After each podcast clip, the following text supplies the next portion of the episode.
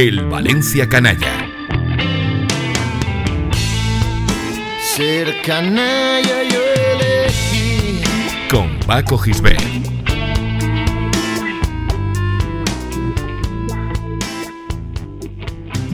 I was wondering about your mama.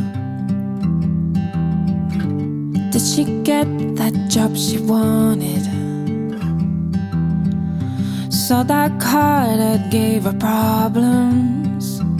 El 22 de mayo de 2008, Unai Emery se convirtió en el técnico más joven de la historia del Valencia Club de Fútbol. El entrenador de Ondarribia firmó por dos temporadas y se hizo cargo de la plantilla a partir del 1 de julio, cuando contaba con 36 años de edad y solo tenía una experiencia de tres años y medio en los banquillos.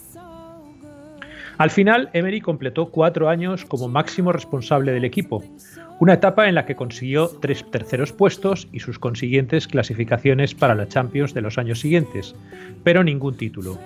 Curiosamente, el Valencia de Emery ofreció mejor rendimiento cuando peores futbolistas tenía, ya que en su primera temporada, con Villa, Silva, Mata, Morientes, Baraja, Albelda o Angulo en la plantilla, solo pudo ser sexto.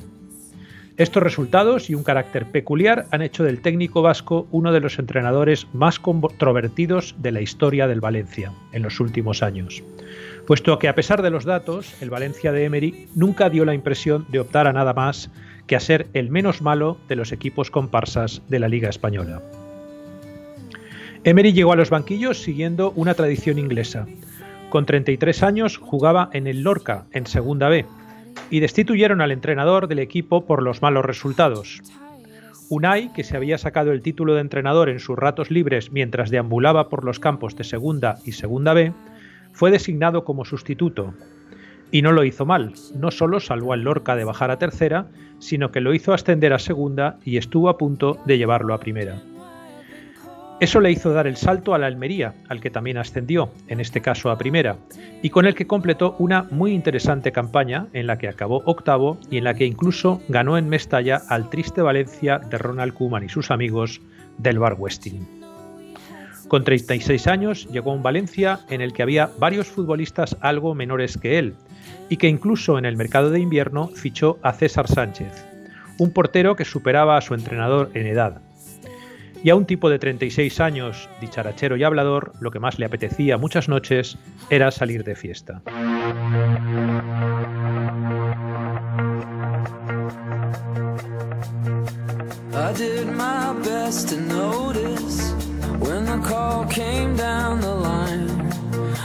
Y salía de fiesta por las noches, pero no de manera disimulada. Emery se iba de juerga por los lugares de moda en la Valencia de final de la primera década del milenio con Gasoil, el pub musical de la zona de la Avenida de Aragón, como centro neurálgico de sus escapadas.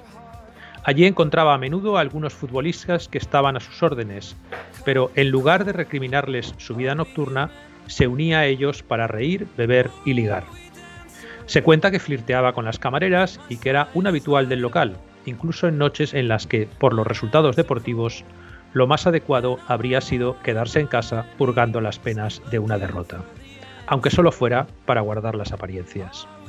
El resultado es que Unai, con su condescendencia, entrenó a una de las plantillas más golfas que se recuerdan en Valencia, con nombres como Vanega, Alexis, Miguel Brito o Manuel Fernández en el top ten del canalleo Che. Y como era cómplice de los desvaríos nocturnos de sus discípulos, casi nunca tomó medidas disciplinarias cuando acudían tarde a un entrenamiento o directamente se presentaban borrachos a entrenar. Quizás por eso el Valencia de Emery fue un equipo sin carácter durante los cuatro años que lo entrenó el técnico guipuzcoano. O mejor dicho, tenía el carácter de los whiskies añejos y los buenos gin tonics. Emery alardeaba de su talante conciliador y de su facilidad para mentalizar a los futbolistas.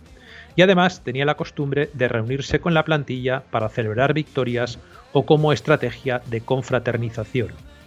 Cailuce era, por supuesto, su templo para esas comidas multitudinarias, pero también lo fue su propia casa. Cuando cumplió 38 años, en 2009, reunió a toda la plantilla en una fiesta de cumpleaños, dos días antes de un partido, para celebrar su aniversario. Las consecuencias fueron nefastas. Varios futbolistas siguieron la fiesta en gasoil después de abandonar la casa del Mister, y uno de ellos, Eber Banega, se presentó al último entrenamiento antes del partido contra el Zaragoza en evidente estado de embriaguez.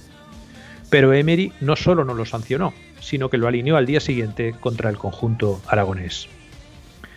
Tanta camaradería se tradujo en un equipo que, en una liga en la que ya se vislumbraba la dictadura del Barcelona y el Madrid, el Valencia se instalara en el tercer puesto del campeonato durante tres años, pero a años luz, o mejor dicho, a puntos luz, de los más grandes.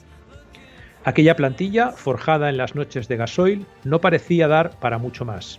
La falta de ambición diurna, otra cosa eran las noches, cuando los jugadores se mostraban ambiciosos de otras cosas que no tienen nada que ver con el fútbol, acabó por irritar tanto a la afición que Emery se marchó en 2012 sin que nadie lo echara de menos, pese a que la trayectoria posterior del club pudiera indicar lo contrario. En los años siguientes se convirtió en un técnico de prestigio, que ha logrado sentarse en los banquillos del Sevilla, el Paris Saint-Germain y el Arsenal con cierto éxito. Suponemos que porque dejó de salir de fiesta con sus jugadores. Sin embargo, Emery ha permanecido ligado a Valencia en la faceta que mejor dominó, la lúdica.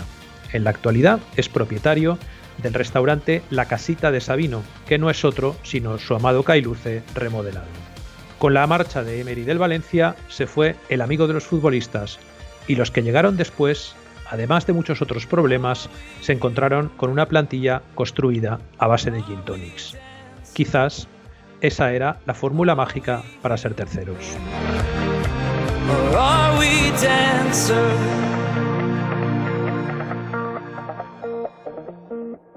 Escucha todos los programas en plazaradio.es y en valenciaplaza.com. Suscríbete a nuestros canales en Apple Podcast, Spotify, Evox y Google Podcast. Descarga la skill para Alexa de Plaza Radio o envía un WhatsApp al 605 66 36 70 para recibir cada nuevo episodio. También puedes seguirnos en Facebook, Twitter e Instagram.